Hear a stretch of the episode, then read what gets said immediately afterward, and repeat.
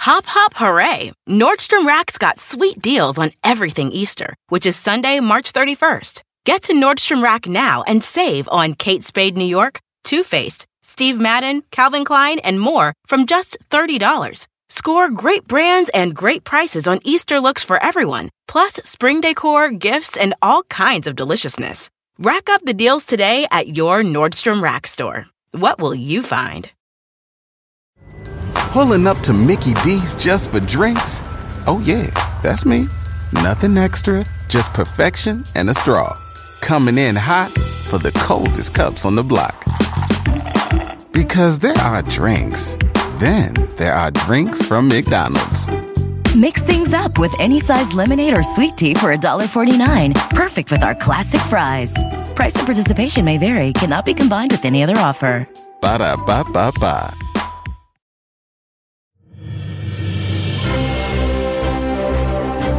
In a world where podcasts need feedback from their listeners in Uh-huh. order to market themselves appropriately to advertisers, I'm listening. one listener has the power to shape the future. That listener is you. All right, Jake. Look, can we? You, uh, can you guys just please fill out this listener survey for us? It would really mean a lot. Uh, Accept your destiny. Take control. it's in the info. It's in the description of the podcast itself. It'll only take a couple of minutes, and it's confidential. We'll take no emails or telephone numbers we from you. We don't require an email. It, you know what? It's fine. We can just do it. You have the power. You are the force that will guide us. so once again, just click the link in the uh, show description uh, of this week's episode. you can find it in the podcast app. It's very Oh, easy. Okay, we're done here. Thank you so much, and uh, here's this week's episode.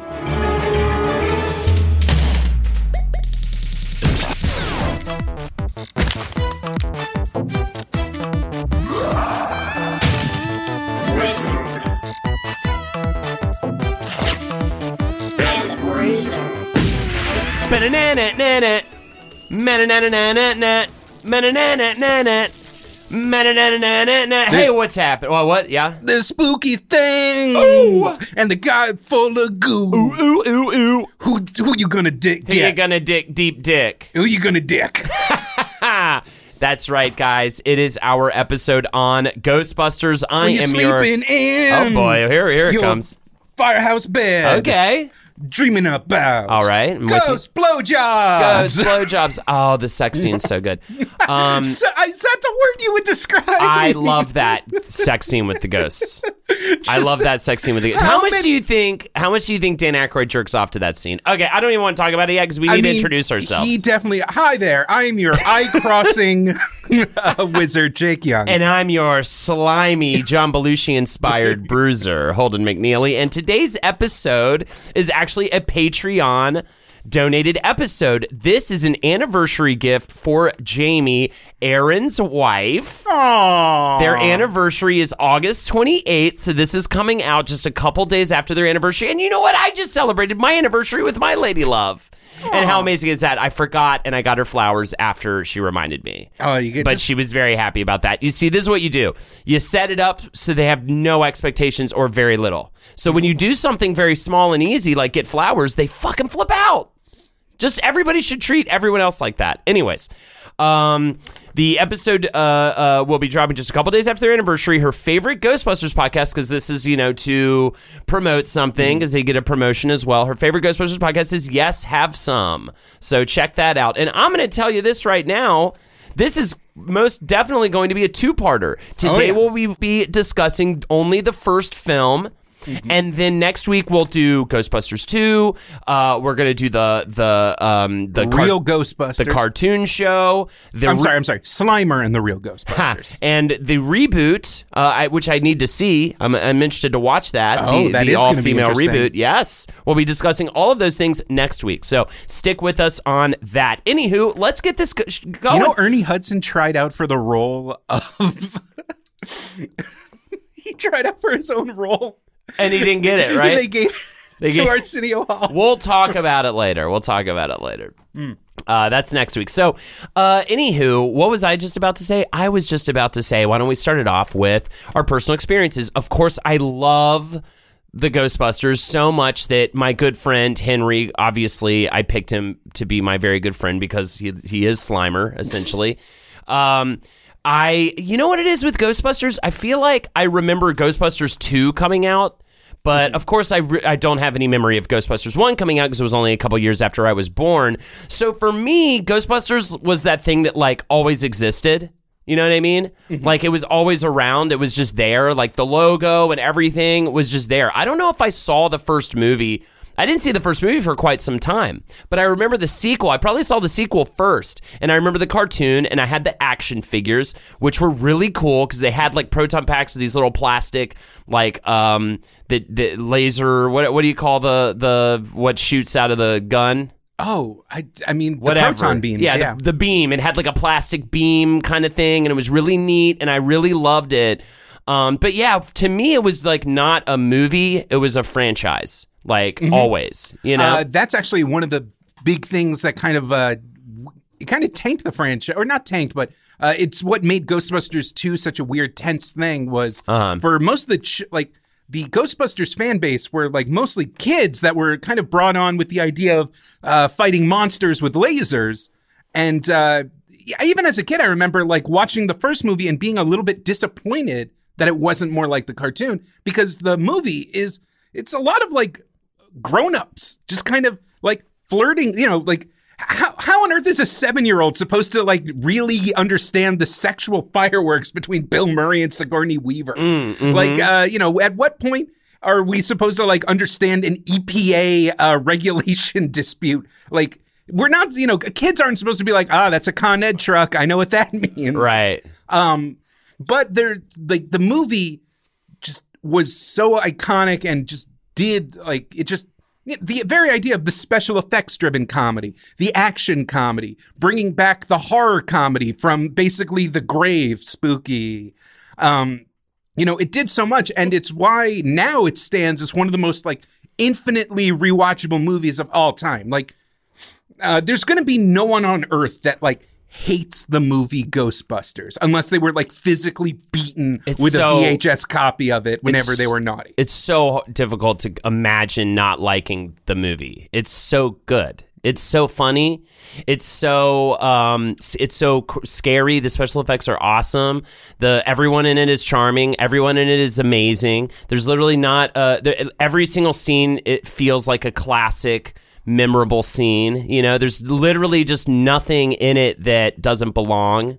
The you ghost know? blowjob really comes out of left I field. I love the ghost blowjob, and if you say another disparaging thing about the ghost dream- blowjob, It's a dream sequence. it's just going to be called The Wizard because I'm going to leave this podcast if you say another thing about the ghost blowjob being bad because I love it and I love this and I love line. you and I, I hate that I'm doing this to you right now because I do love you, Jake Young, and we're looking your I'm you're looking in my eyes and I love you, but I will freak out and I will burn this building to the ground if you say another disparaging comment about the awesome fucking ghost blowjob scene that is the best scene in the movie. How many special effects artists do you think had to unbuckle Dan Aykroyd's pants? You know what? That sounds disparaging, but it, in the tone, but it's not technically. So I'll let it slide.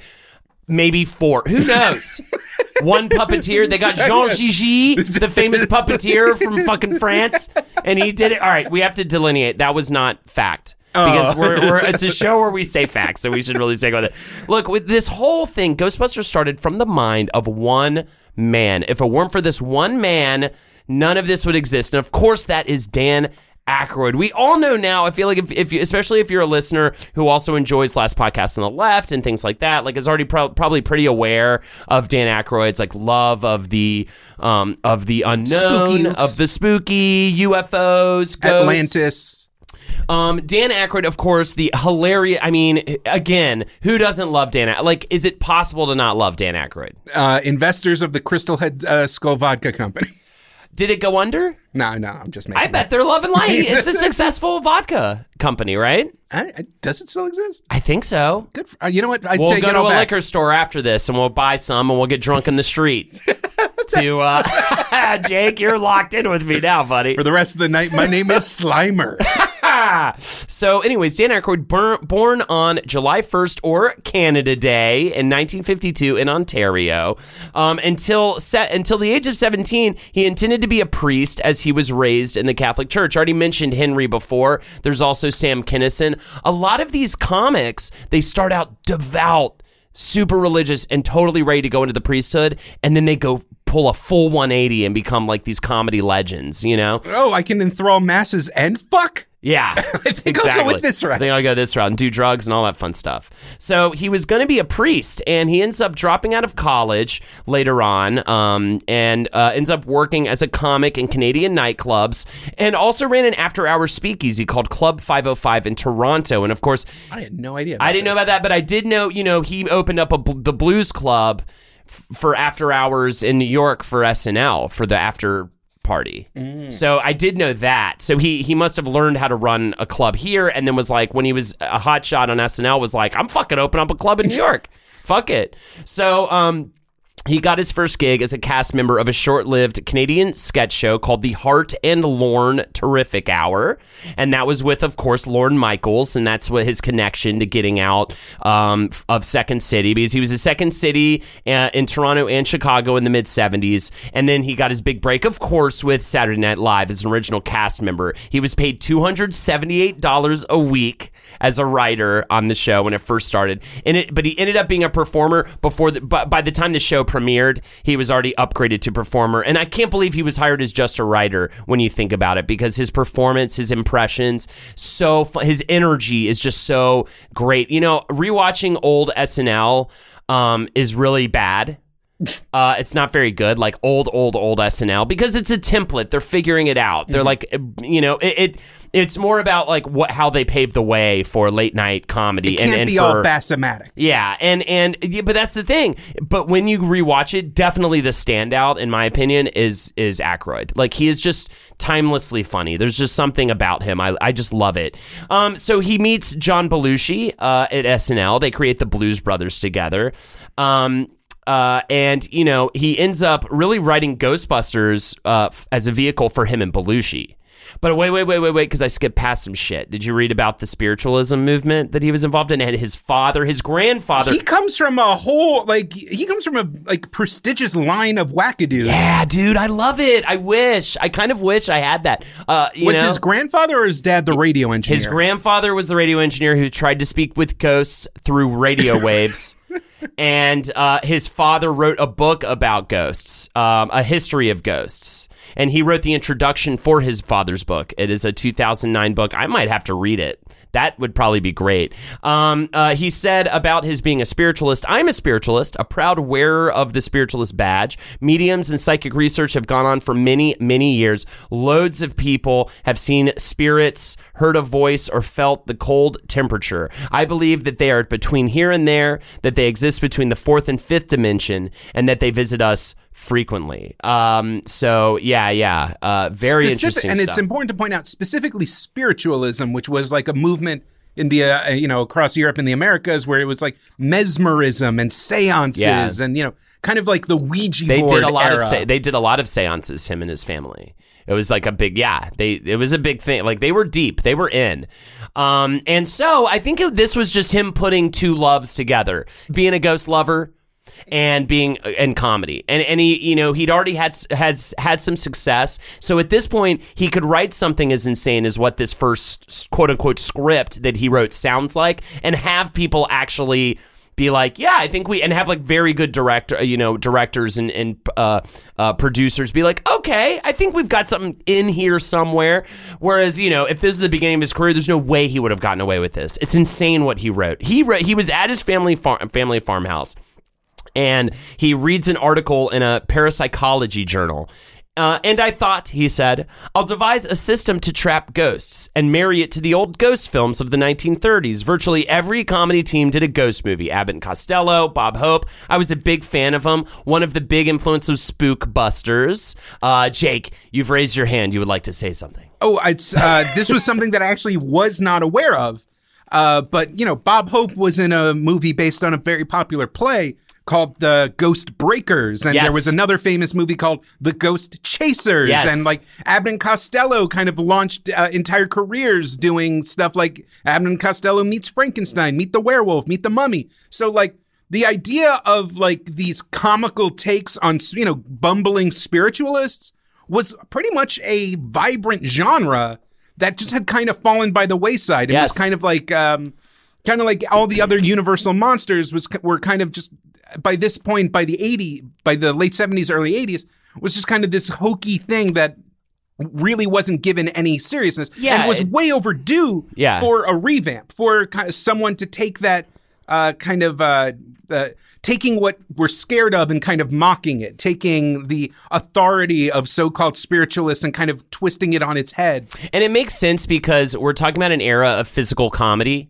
And I think that if you put a monster in a room with a comedy guy, it's all about his facial expressions. He has to run away from it. He's going to trip and fall, you know? And I think it really served, like putting monsters in comedies back then really Uh, you know, them you know more. what's so funny is when uh, one character doesn't see the monster, Right. and one character does, Right, you- you're and then he's like, and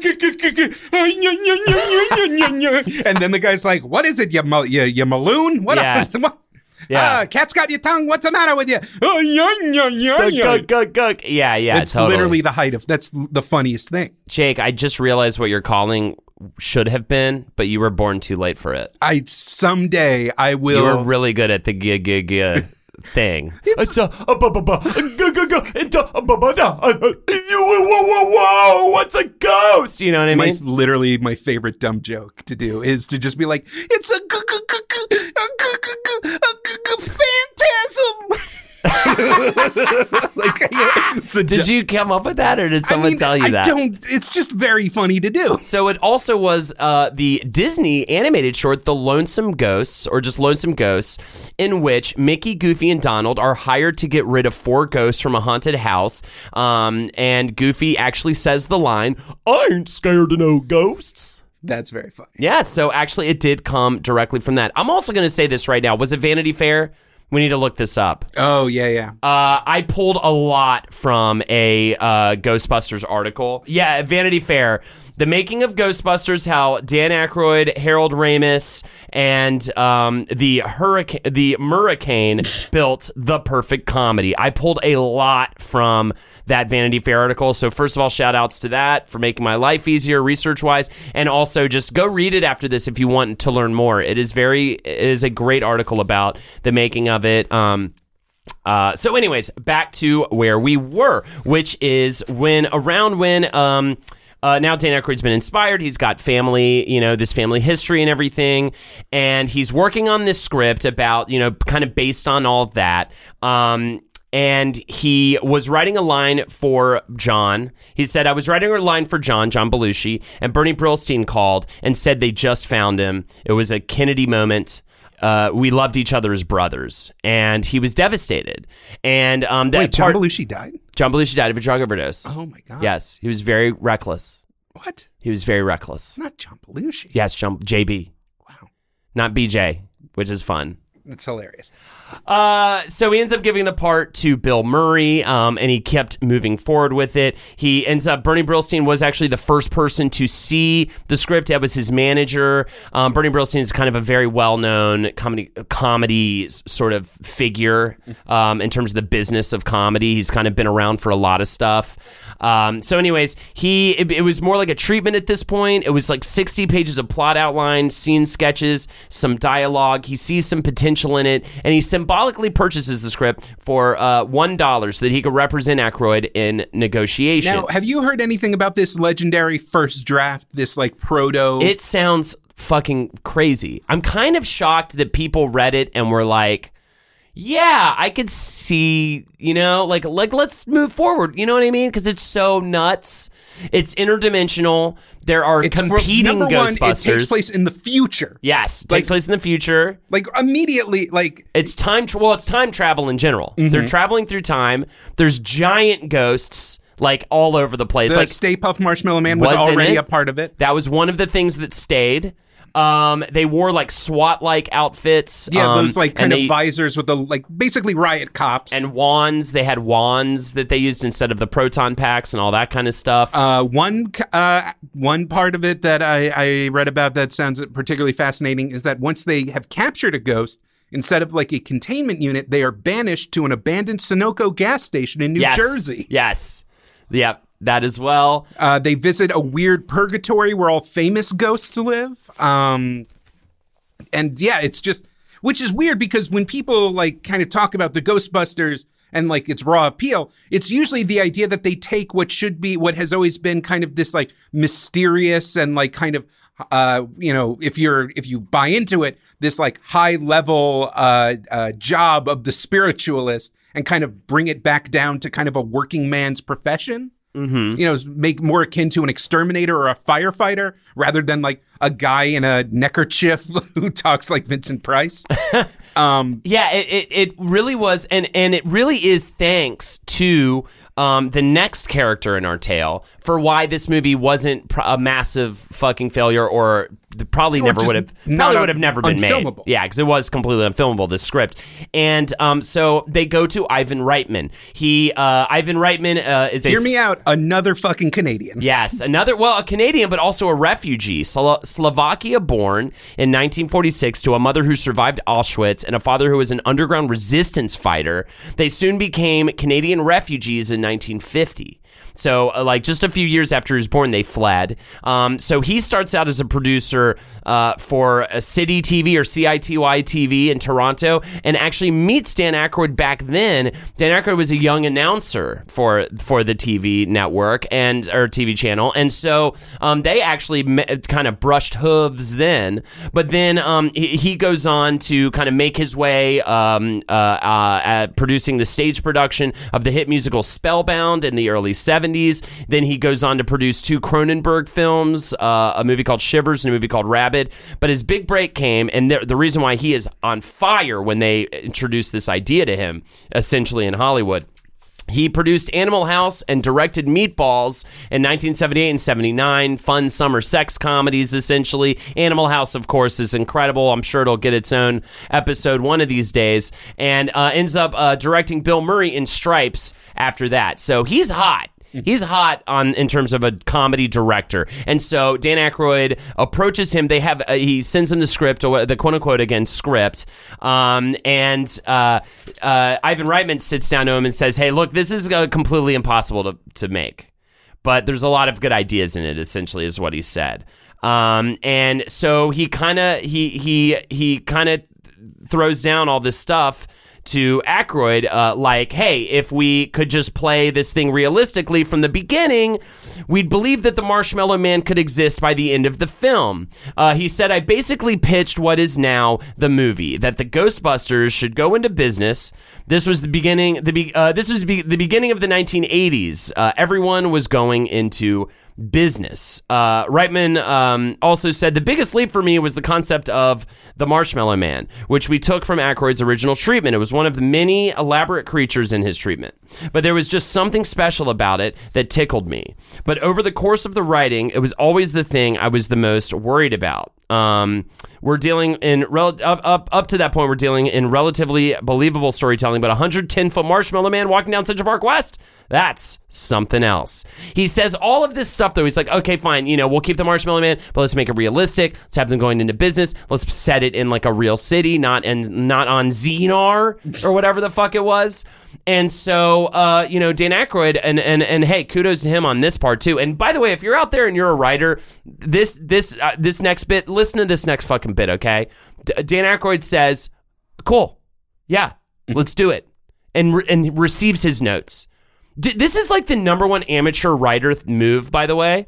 I have dealt with so many times. Can you give me feedback on this thing? Uh huh. Okay. Um, the first page, you could probably just lose like half of it. It's really unnecessary. Yeah, well, it's there because of the, you know what I mean? Uh, yeah. And they fucking argue with you on it. That is such an amateur move. And I love what Aykroyd does here.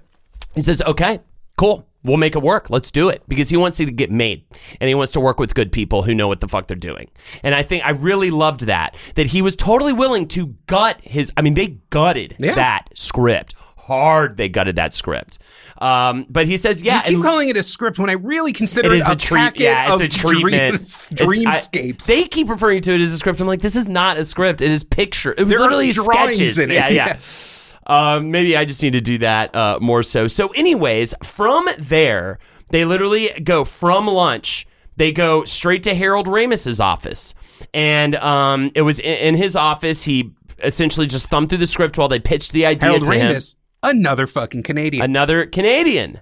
And he says, I'm in, just based off of all of that. So now they have Harold Ramis, Ivan Reitman, and Dan Aykroyd together. Like, let's get this made. They from there go not direct, not all in one day. They did go mm. from lunch to, apparently Yeah. to Harold Ramis' office, but then on a different day, they end up going to Columbia Pictures and pitch the idea to chairman of Columbia Pri- Pictures, Frank Price. Very important person in this movie. He's really the champion of this story in a lot of ways. Just remember the name Frank Price. It'll come in handy later. For $25 million, essentially, and uh, other other quotes I saw was 30 million. But either way, he was like, How much do you need to get it made? And he thought to, to himself, Ivan Reitman did, Well, it will be like three times the amount of money it, it costs to make Stripes. So he just said 30 million, right? 25 million, 30 million, not sure exactly. And Frank Price, to his credit, uh, what d- was very unproduced, well, very un Studio head. studio head of him, and said, "Okay,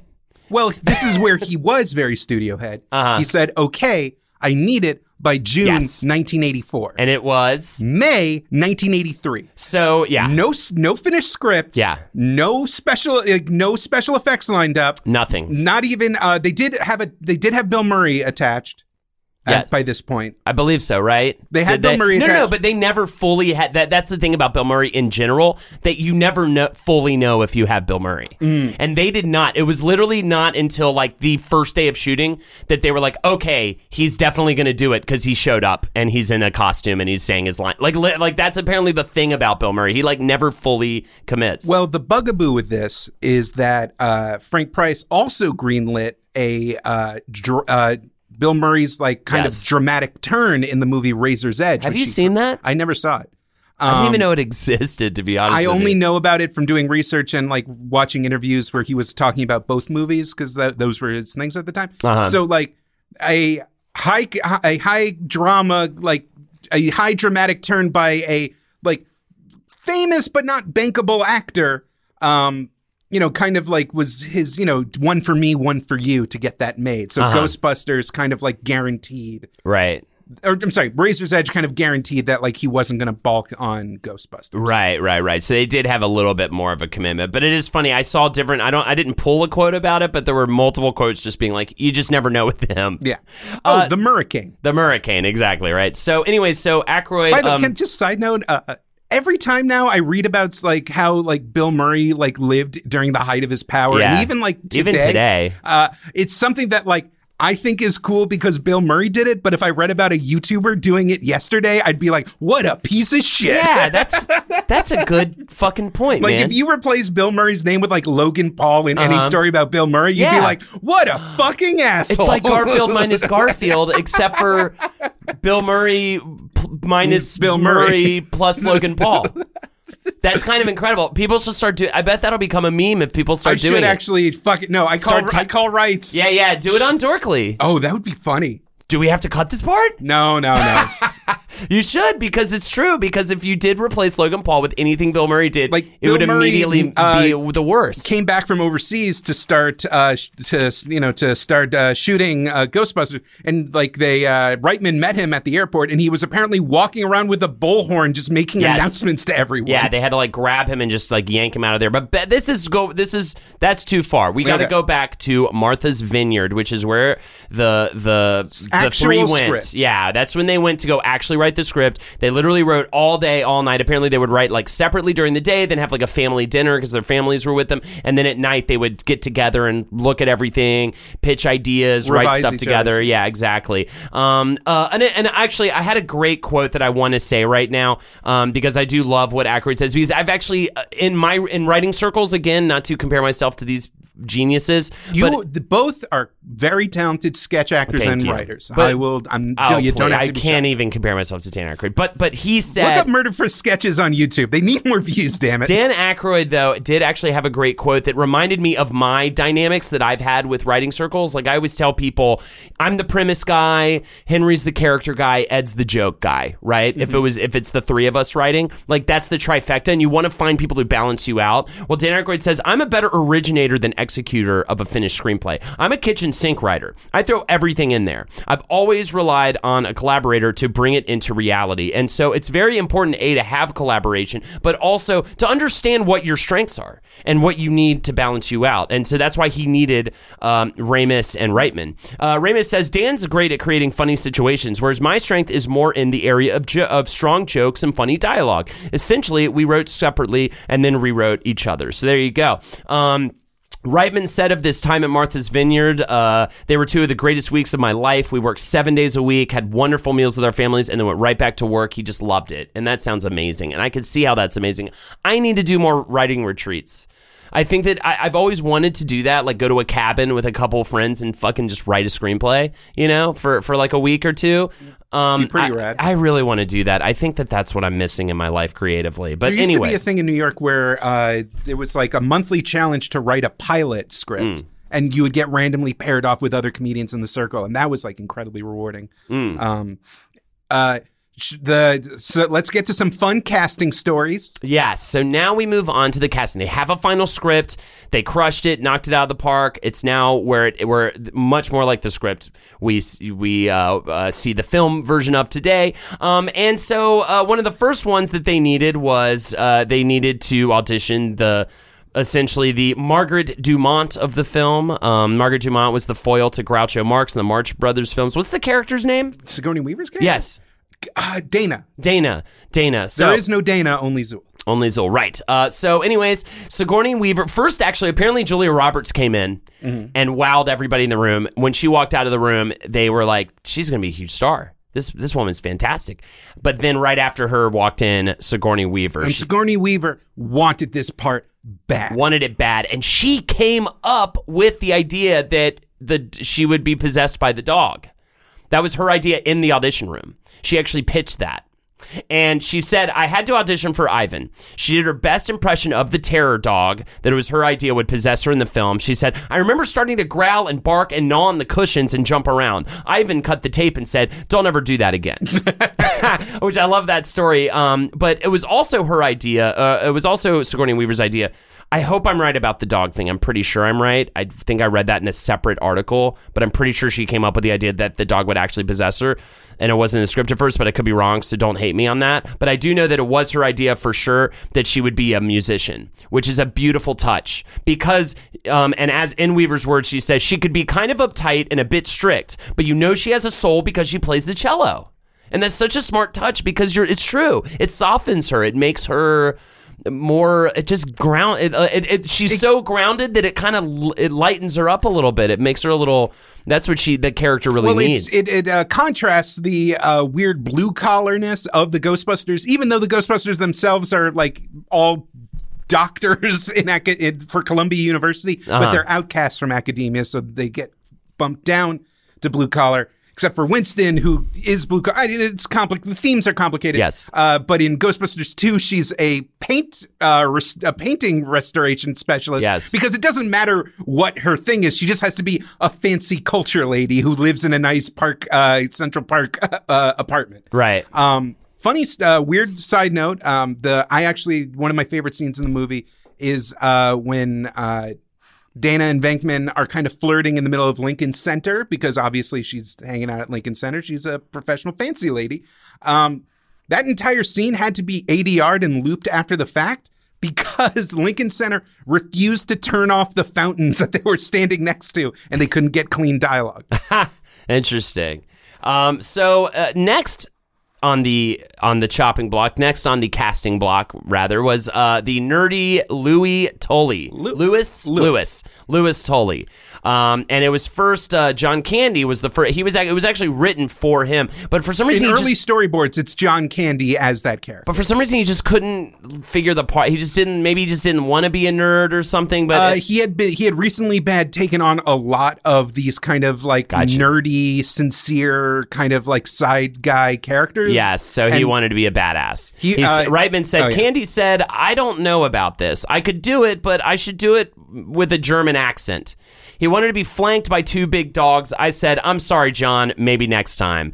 And uh, and then apparently Rick Moranis called him um, 12, hour, 12 hours after the script was sent to him. He said, "Rick called me back uh, in 12 hours." Ivan Reitman said, and said, "Thank God, Candy hates it. This is the greatest script I've ever read." Uh, can we talk about how good Rick Moranis is in this I movie? love him in every everything. He's great and he's the best in everything. But like he's so much He's so good. he's so much more than just like the uh, ineffectual nerd in this movie. He has like Yeah. his own weird swagger about himself. Yeah. When he has that like house He's like party, a confident nerd in a weird way. he's just like is living his life as he sees fit Yeah. with that like with like no real shame. Yeah. It's very it's captivating and he plays it delivers so well. yeah, it's really just genuinely good. He's so funny. Um, that's honestly like watching it now as an adult, like for the millionth time over. It's always Rick Moranis' performance, and I'm always just like, Yeah. "Fuck, there are so many like micro choices he is making Mm-hmm. in every scene that I'm just like about. It's it's so good. It's so good.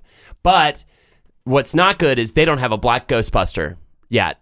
And that's not good. So they start going looking for that. um, uh, Reitman says this about Ernie Hudson. Ernie Hudson had this wonderful, likable, kind of naive quality, and I just cast him. But Ernie does uh, recall it being a much more rigorous audition process where he had to keep going back in and back in and back in.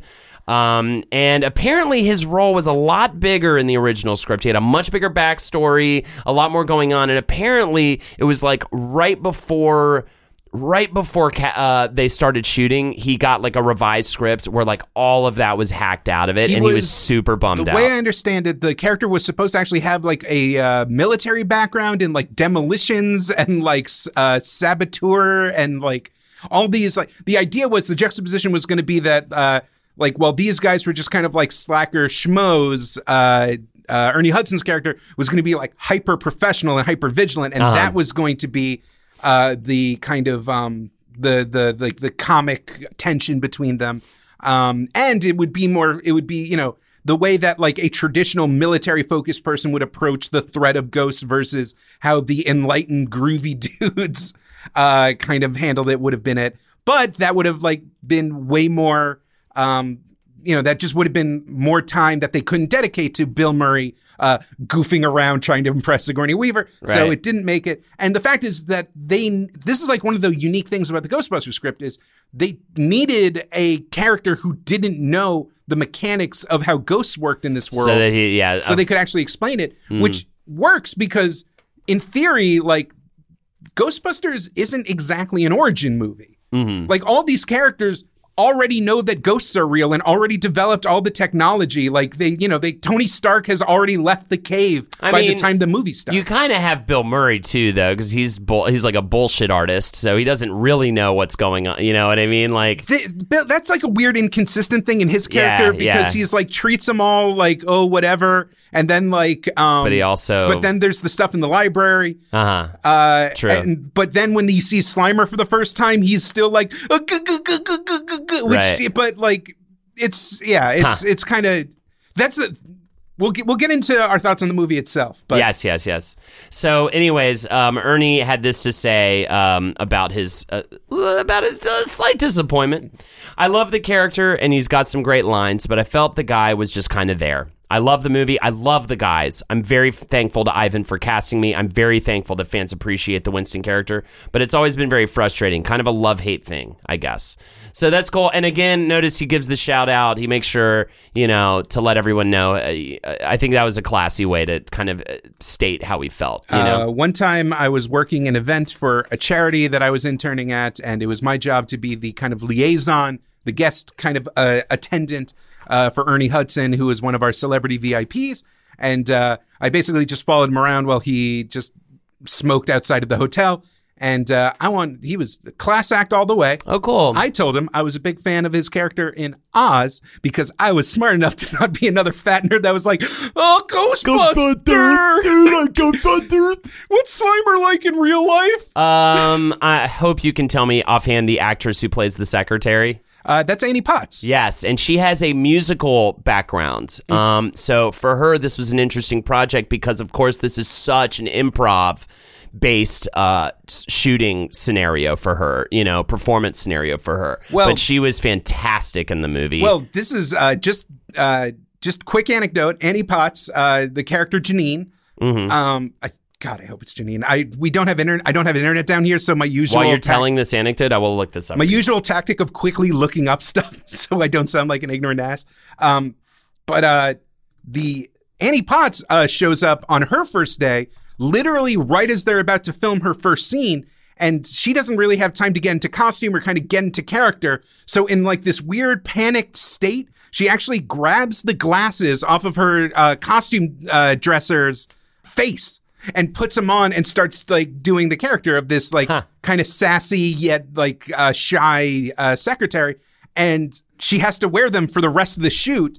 Well like literally her you know her costume uh, I, I'm, I should know the correct term for the person who like makes sure the costumes are are who manages the costumes but uh has to like constantly be following her, making sure that like she can get her fucking glasses back as soon as she's done shooting. And because they were prescription lenses, she was getting horrible headaches during the oh shoot. my god um and she was uh yes janine melnitz Okay. Hello, Jake. What? Do you know who I am? Oh, it's such a booming voice. I'm New York City. Oh, why is your rent so high? Did you know that I'm. Don't worry about that. Did you know that I'm a character in this movie? Uh, I mean, it, it's it was especially for a movie that took place in the '80s. I gotta say, they made you look real good. I'm a character in this movie. And I'm big and have many buildings. well get out of here new york city all right it's too you're too big for this room okay we already have two fat guys in it um so anyway i'm sorry with that did you get upset with me saying that No, no, i no. called myself fat as well I'm fine. All right. Anyways, um, so New York City. Now, okay. Of, of course, now everybody's just like, yeah, every fucking thing shot in New York. It's fucking New York, you know? Shut up, Holden. you suck. what? Or like whatever. People kind. say that. People think about that. I'm sorry. I'm punchy today. I'm hungover, guys. I'm gonna throw it out there. I'm hungover. I'm punchy. I'm sorry to Jake, my friend, for being negative to myself, for being negative to him, for being negative to my listeners. Can I talk to New York again? Hello, Jake. I you should elect Cynthia Nixon. Okay. Yay! Legalize weed. Thank you, New York City. Have a good one, buddy. So, but I'll break you, just like I break everyone. oh yeah, you can. You, by the way, you can't just call yourself a New Yorker if you've been here for just a year. Thank you, New York City. I appreciate you saying that because I need people to hear that. I do. They need to hear that. Anyways, um, anyways, uh, what was I going to say? I was going to say that at this time, New York was really kind of looked down on. New York was like everybody, you know, there was kind of a massive fleeing entertainment wise from New York to LA. New York, where kind of film really kind of began, was kind of going away. Obviously, in the 70s and the early 80s, it was kind of a shit show, filthy, fucked up, you know, and Roving bands of themed gangs controlling territories. having literally having to leave your apartment with mug money that you had in your pocket to give to a mugger just just like insurance almost um, where you have the real money like in your shoe or whatever anyways it was a bad scene in a way snl really was what brought like the entertainment industry in a big way back to the city and made people want to kind of get back to it. And then Ghostbusters, in an even much bigger way, really sh- showed New York in a way that was incredibly appealing and in a way that New York needed during this time. It was it was and so yes, New York is definitely a major character in this film and at a time when New York kind of they you know, New York was not in the best light. It was actually uh, the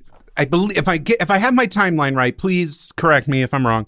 Uh, basically, the first four weeks of shooting took place in New York, where they had to get all like kind of the outside shots. You know, uh, the Ghostbusters running down Madison Avenue, uh, the stuff at the Schwarzman Library near Bryant Park, the stuff at Columbia, um, all the scenes of uh, Ecto One kind of like tearing ass across the street, uh, out you know the the crowd scene outside of um, uh, Central Park West 55, I believe. If, Mm-hmm. It's the of Ivo Shandor's mysterious building.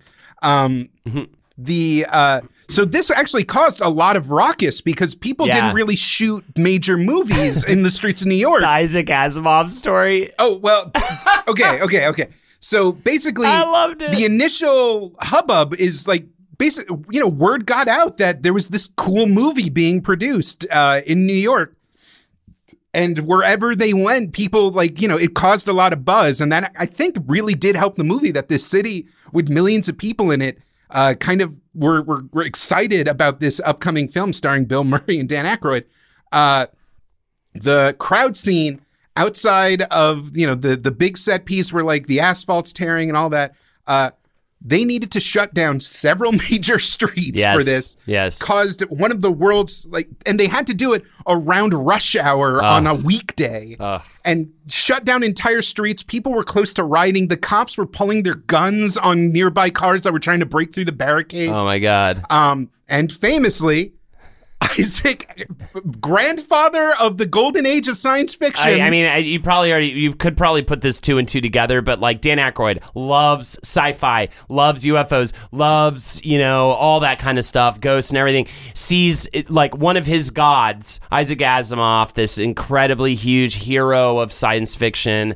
All that good stuff. Approaches him on the street is just like, oh my god, I'm your biggest fan. And I don't know his exact thing that he said, but Isaac Asimov's just like, are you the reason why all these fucking streets are shut down? And he was like, yeah. And he was just like, you're a. ba-" I don't know what he said. I forget what the exact quote is, but he just. Uh, he just You're a said- Shonda. Yes, in so many words, he tells him to fuck off essentially, and, and walks away. It was kind of amazing. That's that's Uh, what- that's, that's like my experiences. I Watching feel the movie now, it's actually kind of fascinating to see how, like, kind of on point Ivan Reitman was to get the shooting schedule because there's entire scenes where, like, they'll be outside in New York City and then inside on a studio lot and then outside in New York City and then in a, like, uh, the hotel where they Mm. fight Slimer is the Biltmore Hotel Ah. in uh, Los Angeles. Oh, okay. And so, like, they're outside, then they're back in LA. Uh, the library, uh, you know, they're in the uh, second floor reading room at the Uh-huh. Schwarzman Library, which, if you're ever in New York City, is incredibly lovely. It's free. They blast AC in the summer.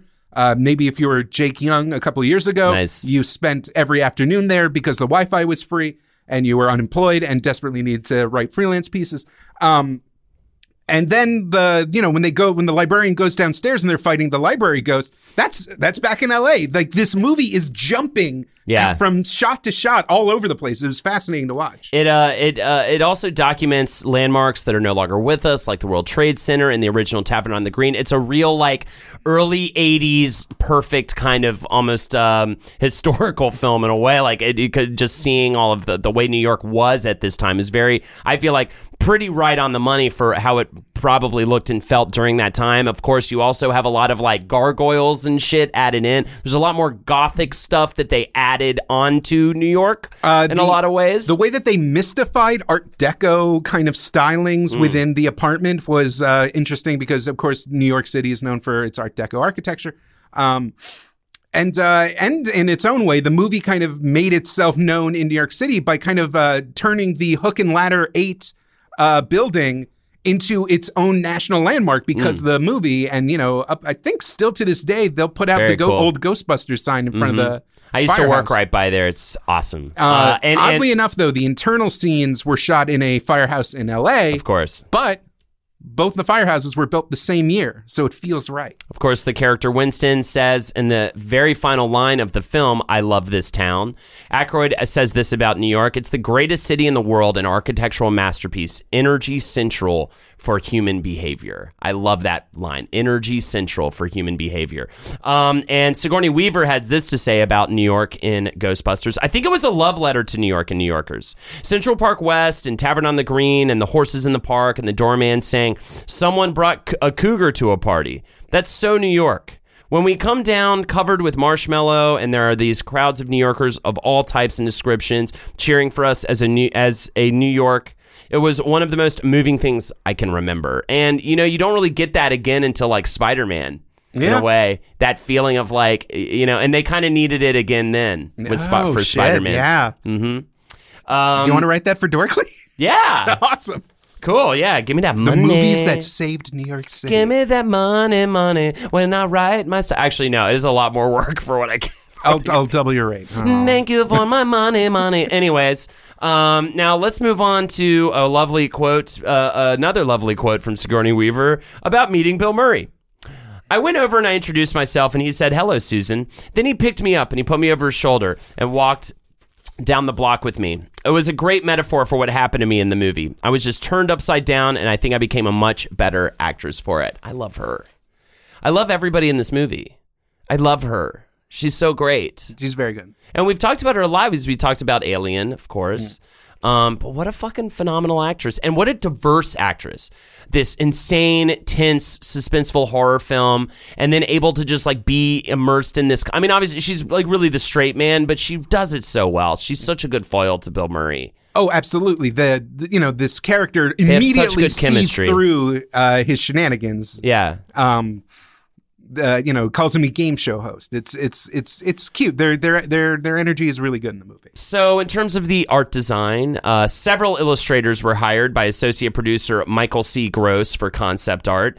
Uh, John De Queer, De, De Suir, known for his elaborate sets, was hired as a production designer.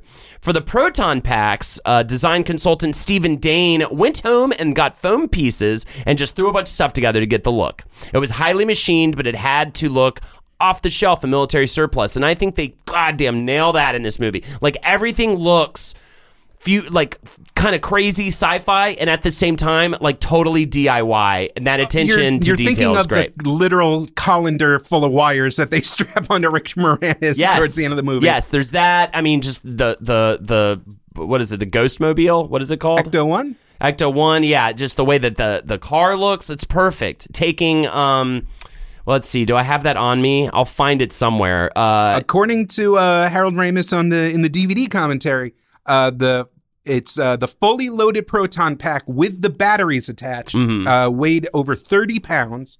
Uh, in scenes where Yes, you, they knew you brutal. couldn't see the back of it, they took the batteries out. And in scenes where they were like getting tossed around, uh, they wore foam rubber kind of dummy proton packs so that it wouldn't destroy these priceless uh, props. And P.S. Yes, it was uh, the Ecto One was a converted 1959 Cadillac Miller Meteor, and I think that was so smart. It's kind of a hokey car, Yeah. you know, and then they just like ambulanced it essentially. It's like a combination hearse ambulance, Yeah. uh, 1950s. so smart instead of it being some crazy like Batmobile. You know what I mean? Hmm. It's like having everything feel like that. This it just gives you that feel of this is a ragtag team. I love movies about ragtag teams and underdogs. You know, like six- it's so they nail it in this with this comedy. Um, and the siren actually on Ecto One was created by sound designer Richard Beggs, and it is the snarl of a leopard cut and played it backward. I didn't know that. Isn't that crazy? Why wouldn't you just use a siren? We should call him. We should we should ask him why he didn't just use a siren. I've been dead for 50 years. The movie was made 30 years ago, but the, the, I've been dead. He sounds like New York almost a little bit. I don't do voices. I've been dead. Famous line from Richard Beggs. Um, so just to wrap up a little bit on the shooting, uh, it was uh, very guerrilla style shooting.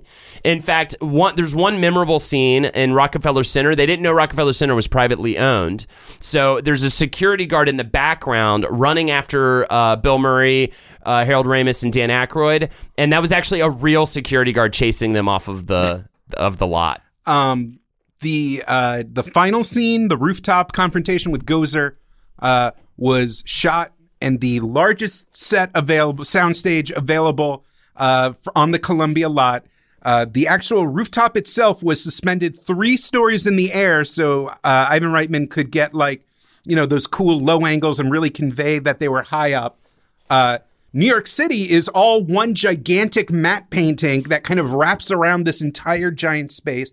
And to provide the like the the right lights to kind of give it that realistic city look, Uh, they had to rent out basically every available electric generator in Los Angeles, and they had fire marshals on set because like nobody trusted that this whole like setup wasn't just going to burst into flames. Yeah, yeah, yeah. And then the shoot itself too is all over the place because it's an improv style shoot, right? Um, I love uh, uh, Rick Moranis' quote about that. These guys are all Second City. The unwritten rules to make the other guy look good, and I want to fucking throw that out to everybody. Try again. I love that line.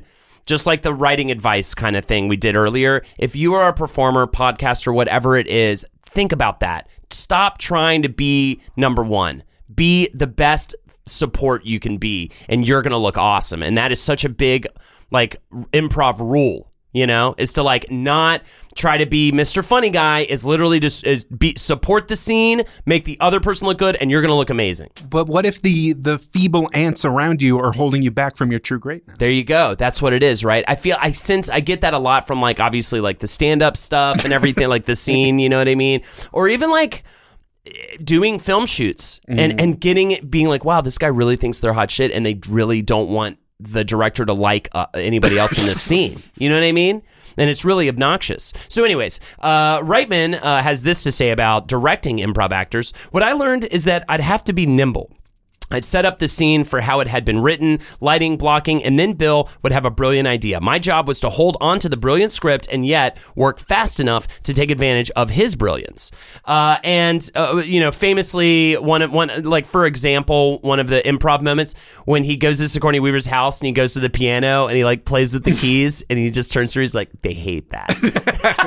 That's so funny. And that was like one of the many improvised lines that you just had to deal with Bill Murray, you know, the Hurricane. You had to just fucking let him rip a little bit. Was it know? Aykroyd or Reitman who had the line that it was like a scene where it was literally, um, it was like Dan Aykroyd, Harold Ramis, Rick Moranis, and like Ivan Reitman all like uh, standing on set together. And one of them just goes like, "All right, so we've got four writers and three directors. Like, this movie's going to be fine." like, there was never going to be a moment where nobody had an idea on how to make the scene work. Right, totally. Um. Oh. Uh. So.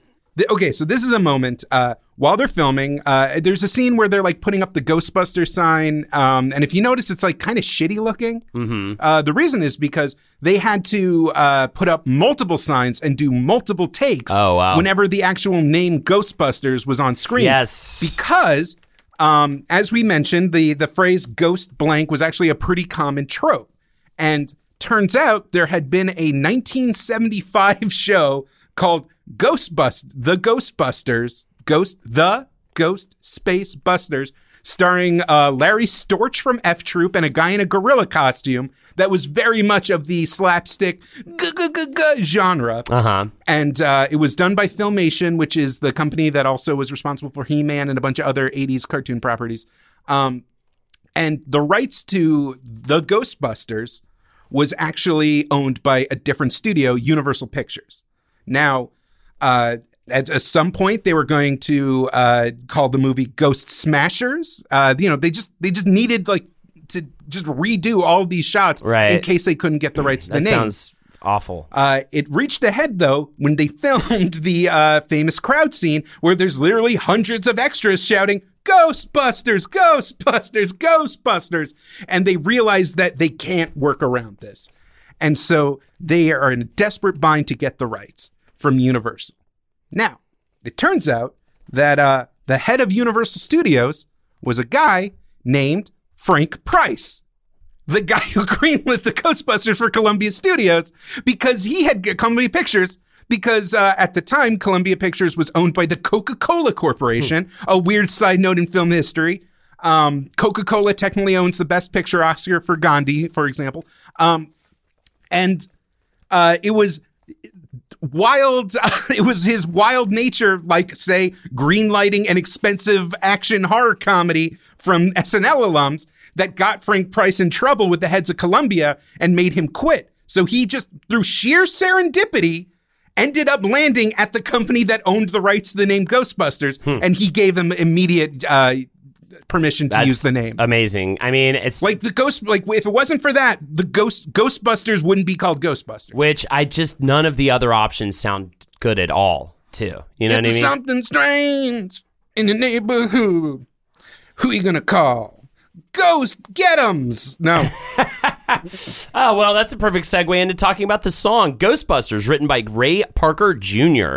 Uh, he got notoriety as a member of Bohannon's house band at the legendary 20 Grand nightclub and would go on to play guitar uh, as a guest for uh, Stevie Wonder. He was a sideman for Barry White for a while. Uh, he also did session work and wrote songs for The Carpenters, Chaka Khan, Aretha Franklin, Bill Withers, and The Temptations, to name a few. And when I say name a few, I really mean it. There were way more names on that list, but I was like, I can't keep typing names of famous musicians and singers. Um, uh, and he had a R&B group called Raydio, R-A-Y-D-I-O. Um, he only had a few days to write the song, and he was daunted at the task. But he ended up catching a late night commercial on TV that inspired him to make it into a pseudo advertising jingle, which is such a smart idea. Um, there was also a music video that was also directed by Reitman um, and featured cameos from Chevy Chase, John Candy, Jeffrey Tambor, every other Canadian in Canada, Al Franken, Danny DeVito, Carly Simon, and Teri Garr, among others. Uh, Carly Rae Jepsen as a fetus. as a fetus was thrown in there. They tossed her. They tossed her in there. Just flapped around for a little bit. Uh, and then uh, later on, actually, Huey Lewis sued Columbia Pictures, claiming the song was too similar to "I Want a New Drug," I want a new drug. Dun, dun, dun, dun, dun, Yep. and they settled out of court for that. Uh, now, it's you should probably mention this part of the story, which is uh, a very uh, a, a, popular thing to do in filmmaking. Is uh, in order to maximize efficiency, uh, a director will use what is called scratch tracks, in which they will use kind of placeholder music that they don't necessarily have the rights to, uh, in order to like pace out scenes. And uh, as a movie kind of moves along, uh, you know, kind of the music and the editing kind of go together. And so a song that, you know, if you're going to put in a different song later, you still end up using the scratch, relying on the scratch track to like put in cuts and to kind of like, it just, it's just, it's an unfortunate thing. If you ever think about why like, uh, Marvel movies, for example, uh, have kind of generic music and themes. It's usually because those directors are using scratch tracks and they have to work around them just to fit with what like can actually match the editing. And the scratch track that was used in place of the soon to be made original song for Ghostbusters was I Want a New Drug by ah, Huey Lewis. I was about to, I was about to say it. I was waiting. I was yeah. That makes a lot of sense. So Ray Parker literally couldn't veer from the exact same tempo and Right. like bassline. Yeah, it was, true. It was a catch twenty two. He was fucked. So uh, we haven't really talked much about special effects. You know how I kind of said the jankiness of the movie uh, of like the look of the set and things like that of the of the Ecto One and everything like really added to it. Well, I feel like the and he even said it in his own words. The man we're about to talk about, this special effects master that did the special effects for them, they were also purposely kind of janky the special effects in a certain way. And I think that that also to add to this kind of, again, ridiculous comedy, DIY theme they had going on through the whole film. Richard Edlund did the special effects of this movie. He was like the main man for them, at least. There was more than just him. He uh, was raised in Minnesota and later joined the U.S. Navy, and afterwards went to the USC School of Cinematic Arts to pursue experimental film. There, he was hired uh, by John Dykstra as a cameraman for Industrial Light and Magic, and his first fucking movie was Star Wars. What a lucky fuck. You know what I mean? Uh, at Star Wars, he got uh, an Academy Award. He ends up working with Dykstra on other things like Battlestar Galactica. He worked on Empire um, uh, Strikes Back, of course, and got another Academy Award for his ability to optically compose miniatures against a white background. And we talked about him on our Empire Strikes Back episode because we definitely went into deep detail on that. And after completing Return of the Jedi, it was 1983 and he gets a call from the guys. They're at Martha's Vineyard. They're working on it because they're like, we we need to go ahead and lock this in. And well, they had to because all the other special effects houses Yeah. were already booked. yeah, They they had this narrow time frame to get their special effects blockbuster out, and all the like, Industrial Light and Magic and other firms uh, were working on other movies, which again, if I had my internet, I would bring up the notes. But stuff like uh, Temple of Doom, like all these other 80s blockbusters were already being made. And so the available talent was actually very uh, uh, sparse. So they actually reached out to him and with Frank Price helped him set up his own special effects company, Boss Films. And with that, he was able to do his first project, which was Ghostbusters. They needed over 200 special effects shots. Edlund said, We had three different studios going at once. I had a motorcycle going back and forth from one to the other. Some effects had to be done in one shot, which wasn't normally done. That's insane. For a big movie like this, having one shot to do it. I mean, I've, you definitely get that in like uh, independent films and stuff, but but for a giant movie like this, Reitman asked to add 100 shots, said Edlund, with only two months left. I met him in the parking lot with my samurai sword. Uh, Reitman cut 50 of those shots. What is it with nerds and making statements with swords? I know, right? He met him in the parking lot with his sword. I feel like this is the eighth I showed up with a sword story we've done on this show. Um, so they had a few different Stay Puft Marshmallow Man shoots go up in flames with the actor inside of it. oh, yeah.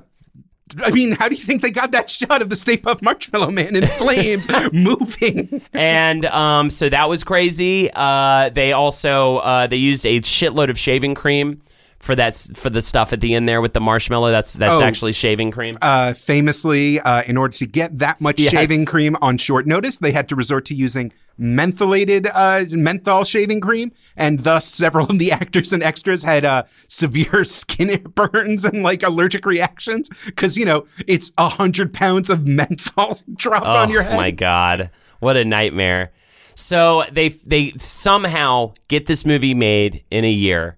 Um, they did like a apparently they did some sort of a executive screening or something, some sort of a Reitman talks about industry this- screening that was a nightmare that that and no one like everybody like hated it and like we're literally going up to him and being like, well, man, you tried your best, you know what I mean? Like being real dicks. What were you gonna say? What the, the Mm-hmm. Uh, story here? Oh, Reitman talks about another screening on the Columbia lot that had like a test audience of Uh-huh. 200 people, and even with hundreds of missing effect shots, the crowd was was totally into it.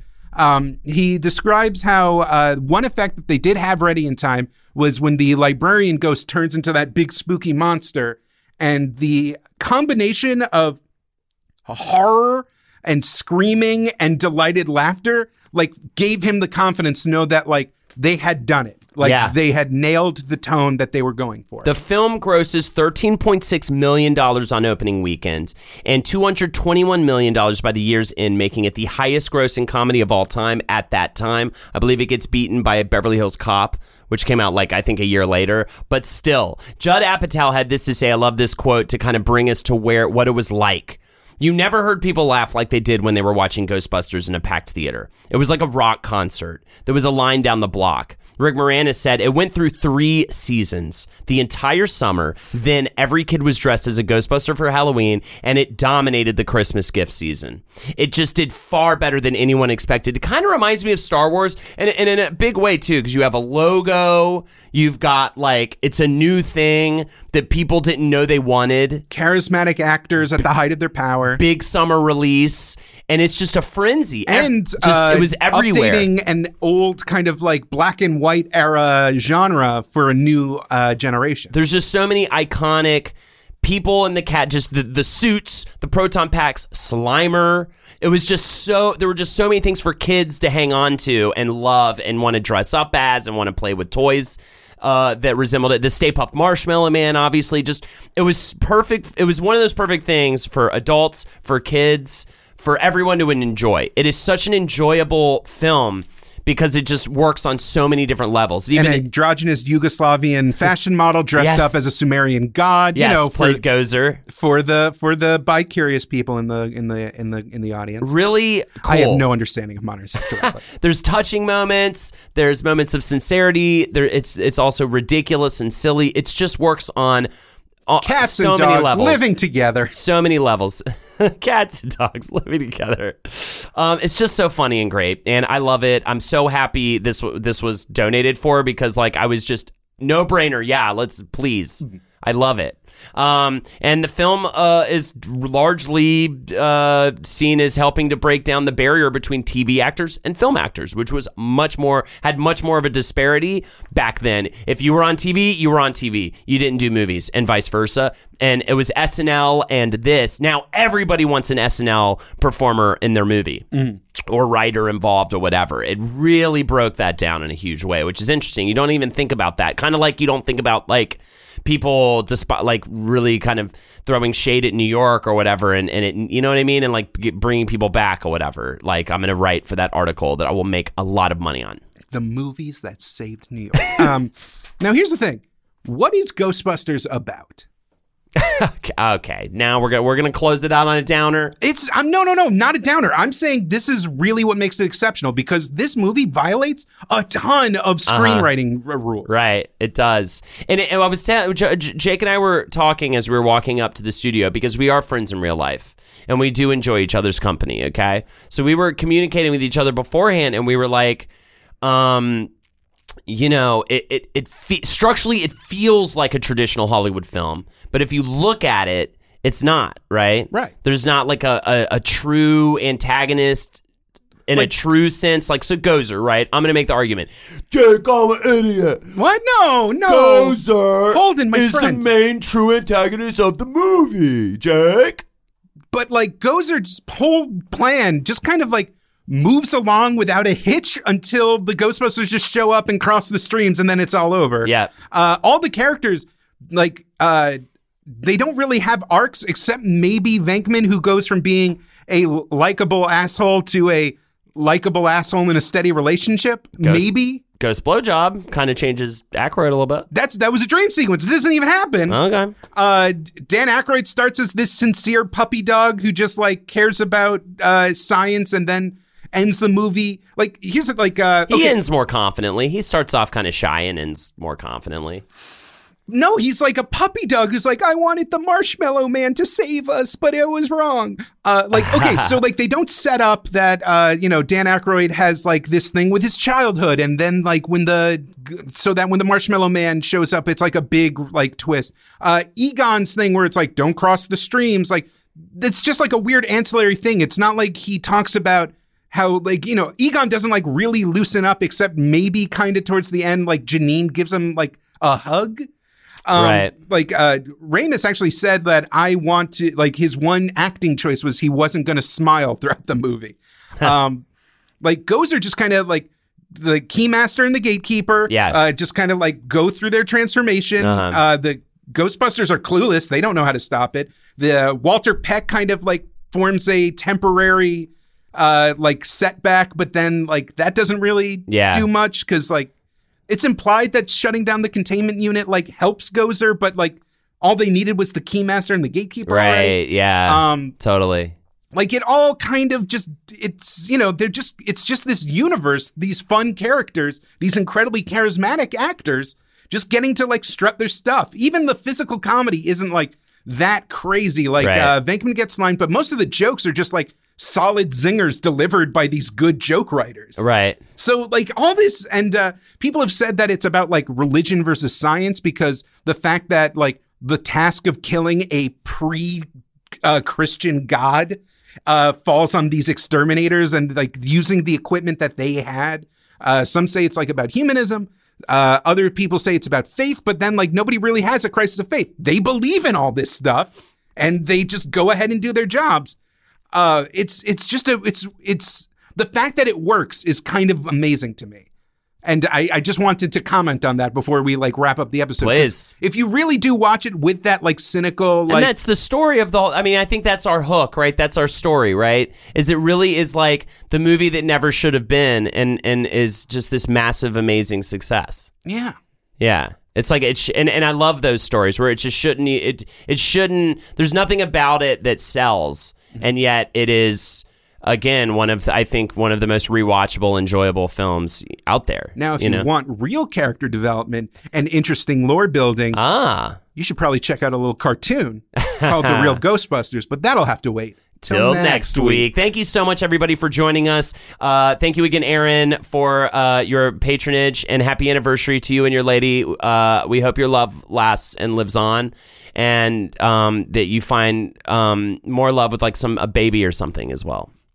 Uh, you can join us on uh, Patreon if you want to support us more. Five bucks a month, you get a week of uh, every week. You get a bonus episode where we talk about different things. I'm going to talk about how I went to next level and won a set in uh, Street Fighter uh, yesterday, which is amazing, and things like that. We bring in people to do interviews. We do monthly roundups where we talk about all the video games and comic books and TV and shit that we're watching. It's a lot of fun. It's just five dollars, and I want to thank. We had a rash of new patrons the other day. I don't know what was in the water that day, but I just want to just thank you guys who are who are patronizing us. It is incredible. Thank you for your support.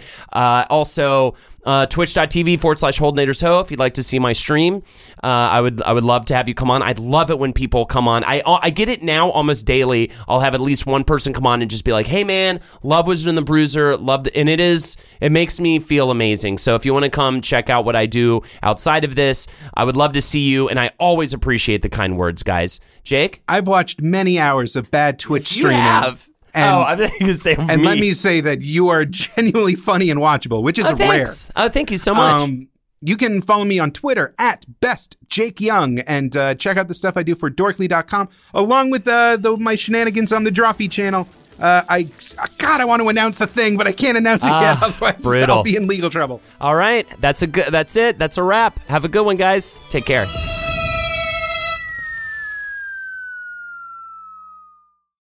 Rack your look for spring at Nordstrom Rack and save up to 60% on brands you love. Rag & Bone, Vince, Marc Jacobs, Adidas, Joe's, and more. Great brands, great prices every day at Nordstrom Rack. Score new dresses, denim, sandals, designer bags, and sunglasses, plus updates for the family and home.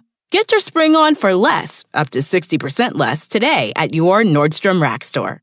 What will you find? Pulling up to Mickey D's just for drinks? Oh, yeah, that's me. Nothing extra, just perfection and a straw. Coming in hot for the coldest cups on the block. Because there are drinks, then there are drinks from McDonald's. Mix things up with any size lemonade or sweet tea for $1.49. Perfect with our classic fries. Price and participation may vary, cannot be combined with any other offer. Ba da ba ba ba.